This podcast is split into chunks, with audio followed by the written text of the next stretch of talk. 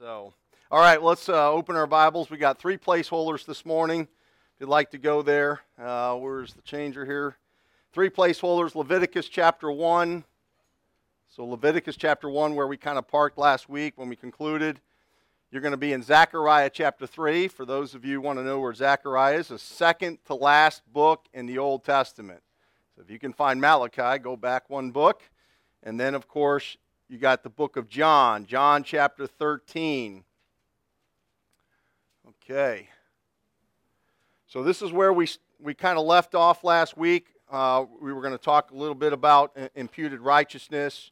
Um, just kind of uh, in reference to where we were, uh, we saw Leviticus 1 where the animal sacrifice for the altar was taking place, where God required them to bring the animal place the hands, that Israelite would place the hands on the animal, which was transferring something to the animal. We know that it's a type of sin being transferred to the animal.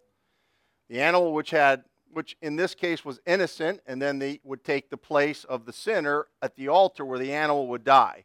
So the Bible uh, clearly teaches us that this is the Old Testament way of teaching us imputed righteousness.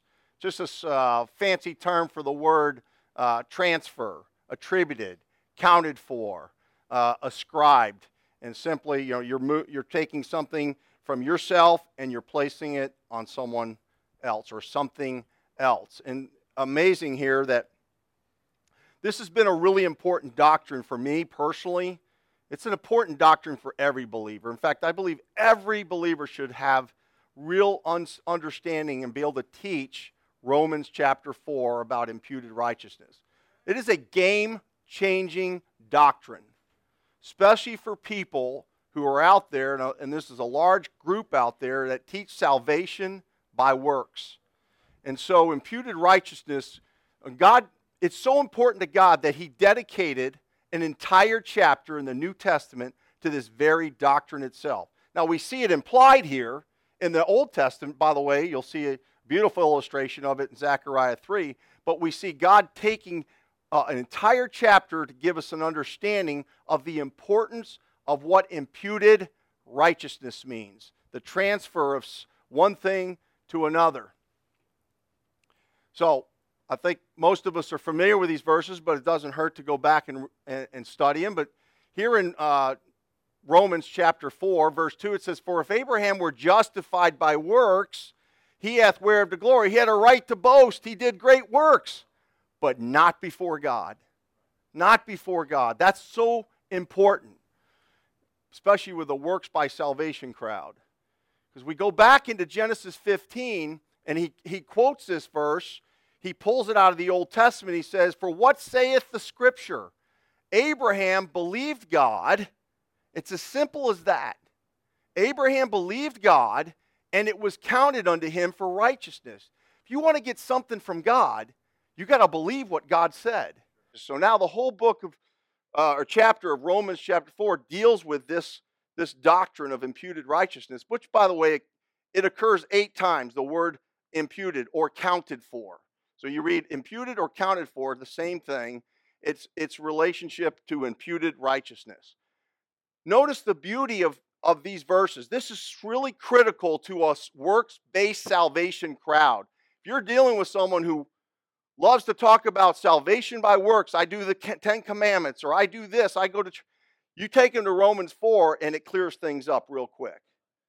Because look what he says to him that worketh not, there it is, clearly, but believes on him, what happens? His faith is counted for righteousness. He gets something.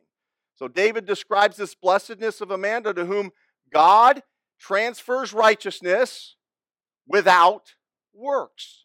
And then, of course, blessed is the man to whom the Lord will not impute sin.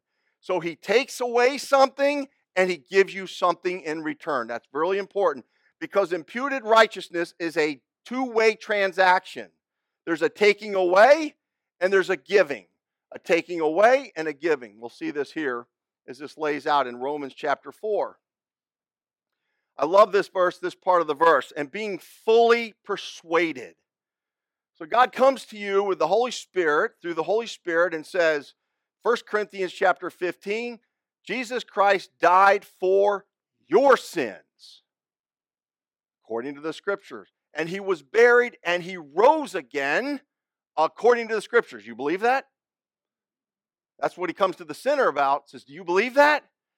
And fully persuaded that he promised he was able, okay, God, I believe what you said. I trust that that's what you told me to believe on for salvation. And then the Bible says, therefore, it is imputed. Now, in this case of Abraham believing, it was imputed to him for righteousness. But God says it wasn't just for his sake that this was taught and this was recorded for us in the Old Testament, that it was imputed to him. But guess what? It's to us also to whom it, the righteousness of God, shall be imputed, transferred, if we work for it. If we believe on him that raised up Jesus, our Lord, from the dead. That goes against all human reasoning. I mean, think about it. A man rising from the dead? Are you serious? Well, God says, if you believe me, guess what? I'm going to give you something in return. It's that simple. We say it's simple. Most people miss it, folks. Most people, because James chapter 2 is interesting a little background on myself. I came out of the Church of Christ. When I was introduced to Christianity, I was introduced to a false gospel through the Church of Christ. For those of you not familiar with Church of Christ, Church of Christ believes in baptism for salvation, that it's absolutely required that you be baptized to be saved. They got a very complicated salvation system. Not only that, but they require that you work for your salvation after you get saved. So when you lose your salvation, I always ask the question do I need to get baptized again? They could never answer that.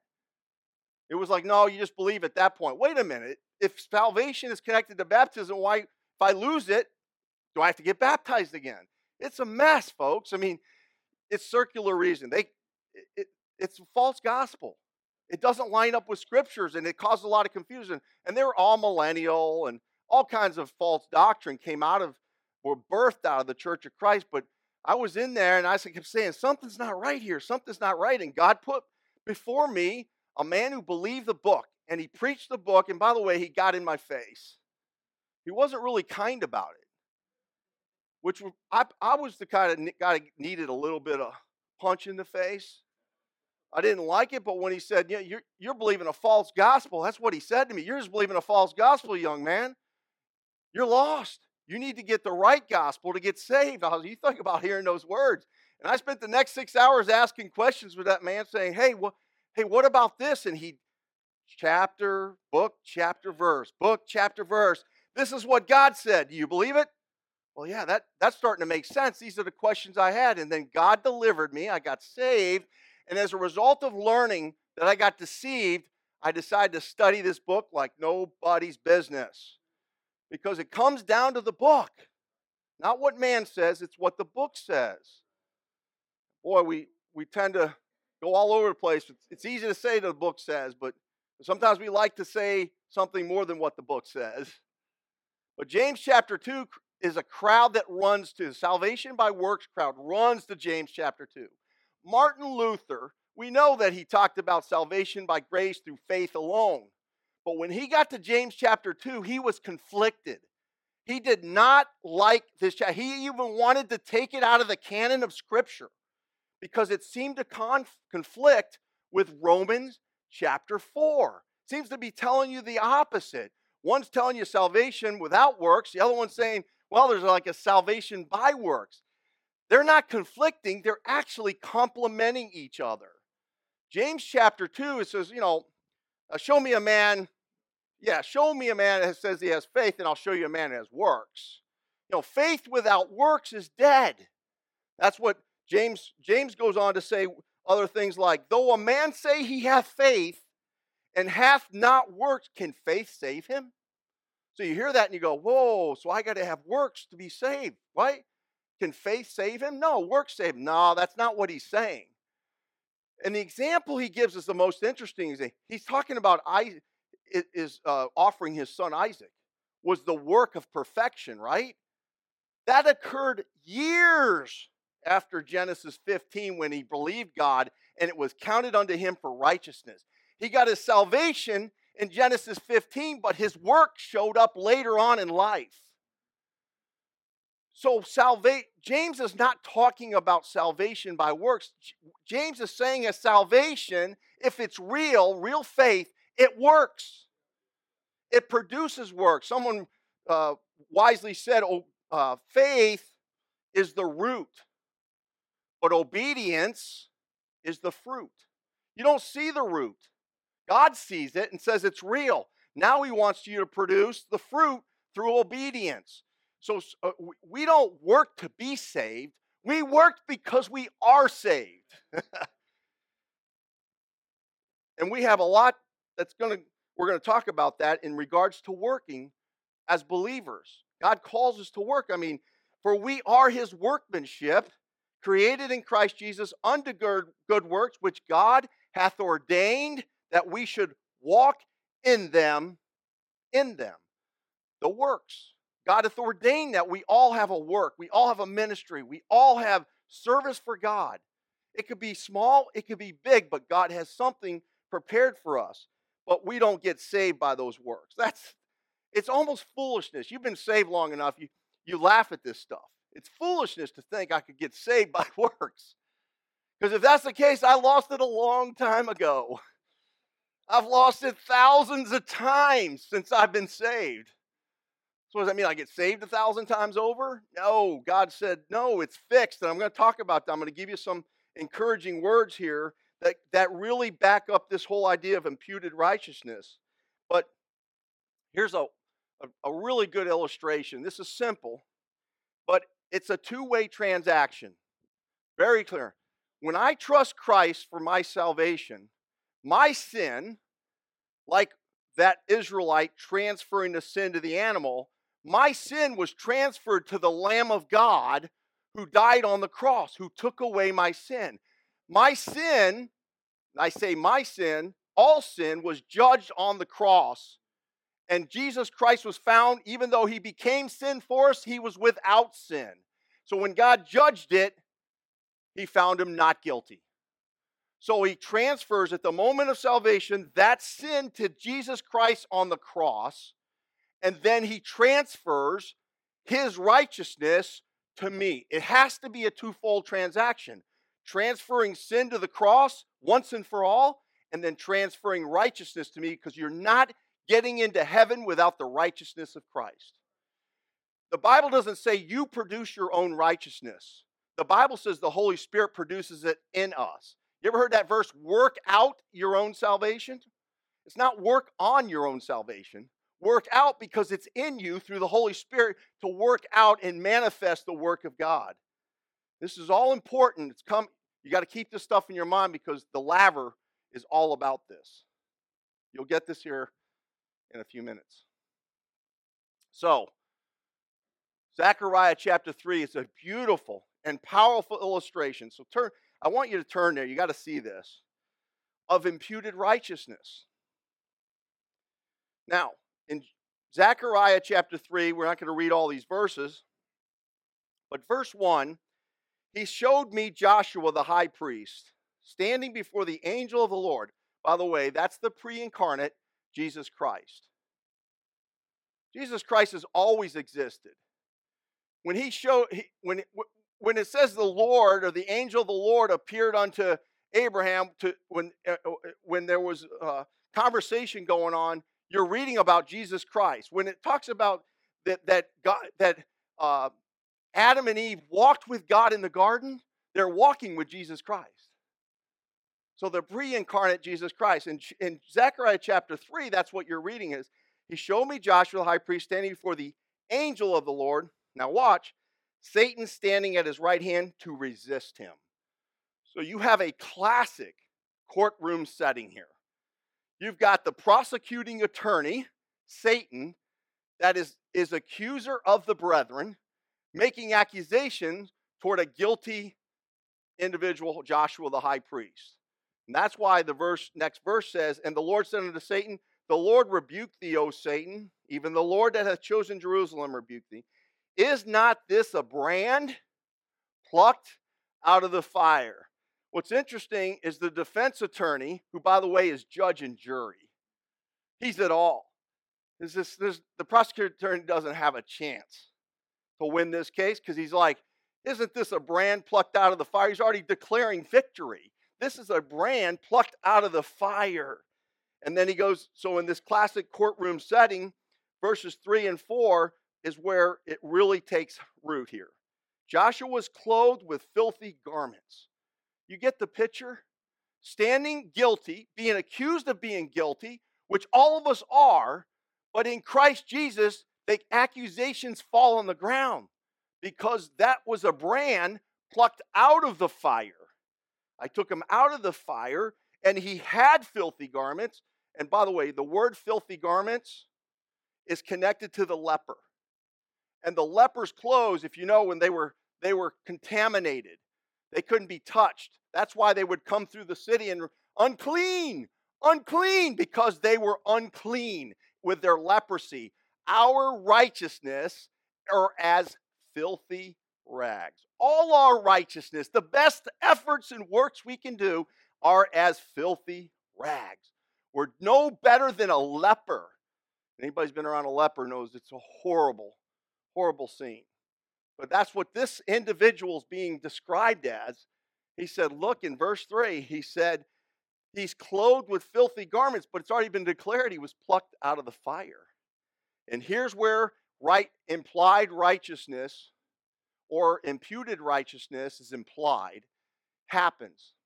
The next verse, look in verse 4, and answered and spake unto those that stood before him, saying, Take away the filthy garments. Remember, take away something and then apply it. Take away my sin and apply righteousness. Take away, apply. And here he says, Take away the filthy garments. Take away his sin. He says, Unto him, behold, I have caused thine iniquity to pass from thee, and I will clothe thee with a change of raiment. What a beautiful illustration of imputed righteousness. I'm going to take away the filthy garments, the sin. I'm going to cause your iniquity to pass from thee, in the case of the believer, to the cross of Jesus Christ, and I am going to clothe thee with righteousness for eternity, once and for all. What a beautiful illustration. And that's in the Old Testament. So, yeah, this is really important to God. Throughout Scripture, you'll see this, this whole concept of being clothed with garments. The first illustration is right out of the book of Genesis 3. They had sinned, they made a covering. We talked about that. Their first religion based, works based religion. And God said, that's, that's not going to do. He kills the animal, the Lamb of God. He clothes them. He took away their sin, placed it on the Lamb of God, killed the lamb, and then gave them coats of skin. He gave them his righteousness through the lamb.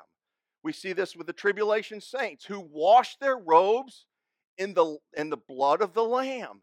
And guess what? The Bible describes all of us as an army. An army in heaven being ready to go in Revelation 19 with Jesus Christ, who sits on the white, the white uh, horse, and he's followed with him the armies in heaven, which are clothed in white linen. We receive the righteousness of God, which is allowing us to be able to stand before God in his presence in heaven. Without the righteousness, you're not going. You can work all your life for that and still miss it by that much. Because God says, I need, the only way you're getting here is through my righteousness. God does it all. So, we see the new garments. Take off the filthy garment and put on the new garment, the garment of righteousness. So, back to the altar. And where does the laver fall into all this? The, the, the altar the first and largest instrument was the very picture of God establishing his relationship with his people. Before God does anything, any communion, any uh, communing with you, any fellowship, any power on your life, he first has to establish a relationship with you. He took care of that at the altar for Israel. He said, That animal that dies, and of course, in their case, they had to die over and over again. Thank the Lord we don't have to deal with that. We, t- we had one time the Lamb of God. He took away it. But in there, they had to be reminded of, but still, it was a picture of God establishing a relationship with the sinner. So, where does the laver fall in? Because that's the next instrument, not the first instrument, it's the second instrument. And that's what we're going to try to answer, and it's going to take some time. We'll get through it. Bear with me, because there's a lot here. This is loaded. So, the altar settles the sin issue and establishes a relationship. I have to park just for a minute. To, uh, in the theological circles, we often talk about the relationship with God as positional sanctification. Big word, huh? Positional. What does that mean? That means somewhere I'm positioned with God, even though I live here. Positional sanctification, I was set apart for God as, as God's vessel, not for work, but for salvation. Positional sanctification is this. 1 Corinthians chapter 12, verse 10 says that by one spirit are we all baptized, immersed into the body. So at the moment of the new birth, the moment I trust Christ, there's a massive transaction that goes on spiritually. And one of those is I'm immersed, I'm baptized into the body of Christ. So much so that in Ephesians 5, verse 30 says that I become a member of his body. Wait, of his bones and of his flesh. Say, explain that to me. Are you kidding me? How can I explain to you Christ is in heaven, I'm here, but the Bible says that I'm a member of his body, of his flesh, flesh, and of his bones? What is right? what? That's how that's how I'm one with Christ. When the Bible says you're one with Christ, man, it's one with Christ. So much so that the Bible says in Ephesians 2, you were quick, he hath quickened you, made you alive who were dead in trespasses and sins, and by his grace, he's made us to sit together with him in the heavens. Think about that. I was made to sit with him in the heavens. Well, if I'm of his body, I'm of his bones and of his flesh, that means right now, as I'm talking to you, I'm actually seated with Christ. You, as a, born again believer, are seated with Christ right now because it's done in God's mind. It's over. You were already, Romans 8, verse 30, glorified. I don't look at any glorified bodies right now. You have already been glorified. In the mind of God, it's done. You're already seated. You say, explain that to me. Well, you're seated with Him, but you live here. Positional sanctification is the altar, it's the relationship, it's permanent. It's over once the moment the new birth occurs. But now I got to deal with something that's more practical. Whatever's going on there needs to be reflected here on this earth. If that's where God has put me, He's given me, I'm seated with Him, I'm one with Him. That means now He wants me to reflect that, that grace. That's why I work. That's where the work comes in. Bible says in Colossians 3, verse 3, your life is hid with Christ in God. It's hid. When He shall appear, you shall appear with him. Why is that? Because you're already with him. You're here, but you're really here. But really, you're here, but you're here. Get that? No. You'll get that. Think about that. Right now, Brother Jim is really not sitting here, he's sitting with Christ. But now God says, okay, because I've done that, now I want you to reflect that life. That's where the laver comes in. The altar took care of this. The laver is going to take care of this the walk. The walk in this life that reflects what God's already done. We call that practical sanctification. Not positional, that's fixed. That's the altar. So the laver is going to settle this idea, this whole concept of fellowship, the communion, the service of God, the power of God. And you, by the way, have to deal with your sin, not for salvation, but for fellowship and for the work of God. You say, well, explain that. That's why we're going to study the laver. Because the laver is the beautiful illustration of God about how the believer learns to walk with God and how he stays clean in a world that's really dirty. And not only do we live in a dirty world, we still have a sin nature that needs to be dealt with all the time, every day. So the laver establishes fellowship, and this is a beautiful verse. Can two walk together except they be agreed? Can I walk with God and disagree with Him? Well, that's not going to work out too well because God's right, He's always right. He's never wrong. So that means I've got to either agree with God or I'm not going to agree. My life's going to agree in my walk with God or it's not going to agree with God in my walk. When it's not in agreement, it's sin. And when we have sin in our life, God can't use us. And that's the practical part of our life. Then God says, Well, you got to get this straightened out. You got to go to the laver and you got to get yourself cleaned up. Because if you want to do service, you got to stick to the laver. I've already taken care of this part. Now it's your turn. So, practical sanctification. Exodus chapter 30, verse 7. I'm not going to read those verses, we're not going there. But God is describing the brass laver. By the way, there's two instruments that were brass. What did we learn last week? Brass is related to what? Judgment. And we knew about the judgment of sin in the altar. So, why is the laver made out of brass? Because it too deals with judgment. But it's a different type of judgment. It's our judgment regarding our life and our walk with God. And you'll see all this beautifully displayed here coming up. Described an instrument. It doesn't tell you it's a bowl. I'm going to read back into that it's a bowl. And then one of the reasons why I believe it's a bowl is because there's no measurements connected to the bowl. All the other instruments are squared off and they have they, the pieces of furniture, they all have, except for the golden candlestick. We'll explain that later. But this one has no instruments. So most likely it's a circle or a, a bowl because a bowl is representing something infinite, eternal was it what's the old pi squared? It's uh, diameter for circumference by, divided by diameters, pi squared.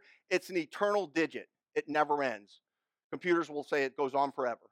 So something round represents something eternity. So that laver is going to represent something eternal. And it's filled with water. Hmm. Why is it filled with water? Well, of course, to clean yourself because of purification. And it had the bottom of it a platform that caught the water called a foot because they had to wash their hands and they had to wash their feet. And as a result of that, they could do service. Well, what's interesting about this, there's a warning connected to the laver. They die not is mentioned two times. Hmm. This is tough. There's no doubt that in order for the priest in the Old Testament to do service for God in the tabernacle, those priests had to stay clean. The fastest way for a believer to get to heaven is stay unclean in your walk with God. I'm talking like just rebel against God and just spit in his face all the time and God now God will deal with you in the way he needs to deal. Every believer's different. But one thing's for sure, there's a warning connected to this laver. You better stay clean. And in the case of the Old Testament, because there's no mercy, you're going to die. So we see the importance of the lavers about doing service. Practical sanctification. Now, we're going to talk about the laver in great detail next week. I promise you, you'll walk away, you'll have clear understanding of how this relates to your walk with God. Because Jesus gives us, which we're not going to get to, the greatest illustration of all in walking with Him. But practical sanctification. Now, we talked about position, now about our walk with God. It's how God works in our life to set us apart for his use. It's about service, fellowship, testimony, and witness, all important to God. That's why the Bible says, Be ye holy, which means separated. Why? Because God is holy. He wants you to reflect Him. So, He's going to work in your life using the laver. I'll just use that term, the laver. The priest, are you not a priest? We are all referred to last week as the royal priesthood. We're all priests. We all have responsibility to keep ourselves clean in the service of God. And there's a lot there. It's really so practical sanctification is about us maturing. By the way, that's a lifelong process. I'm not even close. It's how we tap into the power of Christ. It's learn how we walk in the Spirit. How many times the Bible says, walk in the Spirit and not in the flesh? Walk in the Spirit, not in the flesh. God wants us to learn And the older you get, the more mature you get in Christ, the more you start to recognize the flesh for what it really is. And we get really discouraged sometimes, we get disappointed, but that's God's process of maturing us. Because ultimately, ultimately, uh, God is conforming us to his image. As we grow in Christ, we become more like him. Sometimes I look in the mirror, I'm like, man, Lord, this is just taking too long. I've been saved almost 38 years, and I sometimes I feel like I'm back on square one. But that's the process of maturing and God saying, humbling you to get you to the place that He can teach you to grow you. You'll, it's never finished. Paul said that He's going to conform our vile bodies. We have a problem with this, this body here. So the purpose of the laver, which we'll start next week, is it's you got to think about purification, that the conditions that those priests were working in, their hands and feet were prone to getting dirty. We live in a world that is filthy. I'm not talking about from a cleanliness standpoint, I'm talking about from a sin standpoint. And I think we're living in the darkest times of history. Not because it's this is this dark ungodliness has been going on from the beginning of time. Sodom and Gomorrah was a perfect example. It's been around. The difference is we have access to it more than ever. That's the problem is you can't go anywhere without being exposed to sin. And so in our walk with God, practical, our feet get dirty. And God says, I want you to keep it clean. So that's where the laver comes in. And you got to think of what those priests were dealing with a dirt floor, blood, sweat, tears, animal fat, you name it, and they were commanded to stay clean. It was ongoing. And then next week, we're going to talk about the purpose of the laver taught in John 13, the most beautiful illustration about our walk with God and how Jesus taught his disciples to walk with him. So be prepared. I'm telling you, you won't be disappointed in this. So, with that, let's go to the Lord in prayer. Father, we thank you for the Holy Scriptures. We pray that, Lord, you help us illuminate the things that that'll help us in our walk with you, Lord. Thank you for this hour of worship. We pray that you'll be glorified, lifted up in all things as we ask it in Christ's name. Amen. If you would like to know more about the Lord Jesus Christ, you may contact us at the church website, gospelbaptistchurch.com, or you can go to Facebook and type in Gospel Baptist Church, Bonita Springs, Florida. Also, you could call the church office at 239 947 1285. Thank you, and God bless.